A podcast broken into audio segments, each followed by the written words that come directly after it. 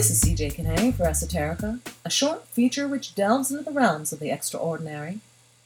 I have always wanted to live on an island, and in my 20s tried to live on both Martha's Vineyard in Massachusetts and on Islesboro in Maine, but just couldn't get my husband to go along, and I eventually just settled for by the sea in Camden, in a lovely house close to everything.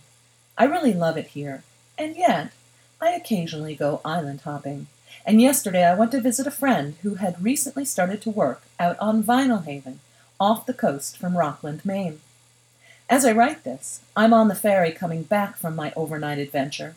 I'm in my car, which is on the smaller ferry, which is on an ocean bay that's really giving it to us with its yaws and pitches, which I kind of like. I was brought up on the water, and so have a respect but no fear of the water. Even in its wildest states, maybe even especially in its wildest states, I love it. And as I ferry away, I have an ocean view from all the windows of my car, as if I myself am an island. And I like that. I really enjoyed Vinalhaven. And one of the first things I did was hit the Historical Society to find out its history and secrets. You know, Vinalhaven was incorporated in 1789 by a Boston lawyer with the last name of Vinyl, who never actually visited. But his son William was a resident, and at the ripe old age of 22 was made the island's first and only lawman, a justice of the peace. Yet the island is named not after William, but instead after his dad. Things haven't changed all that much since the 1700s. Look at old photos of Main Street, and you'll see that it pretty much looks the same as it did back in the day. And after school gets out in June, the population will triple, much like it does in the rest of Maine's seaside towns. But on this visit, we are still 2 weeks shy of the coming summer onslaught, and people in the island are simply just getting ready. The big news yesterday was that Greet's Eats had opened up for the season, and everyone was ridiculously excited.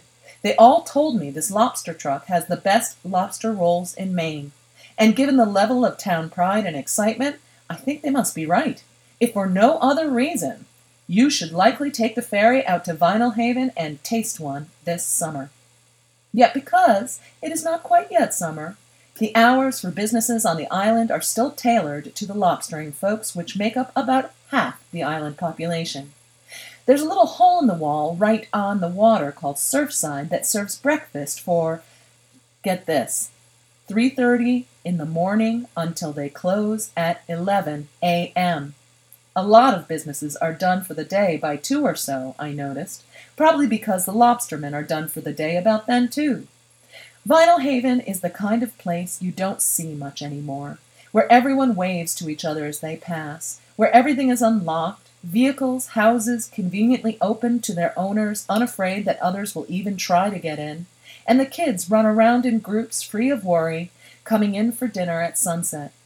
This is how I grew up, and while my daughter got a little bit of this, as we live in Camden and not a big city, that complete freedom where you knew everyone and felt pretty safe, had left the mainland long time ago. I'm headed back now.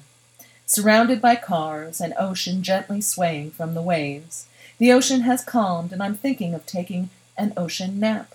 I will be glad to be home where I can get coffee after 1 o'clock in the afternoon, but like all islands, Vinalhaven is now in my heart where it is in good company with Islesboro, Monhegan, and my first love, Martha's Vineyard.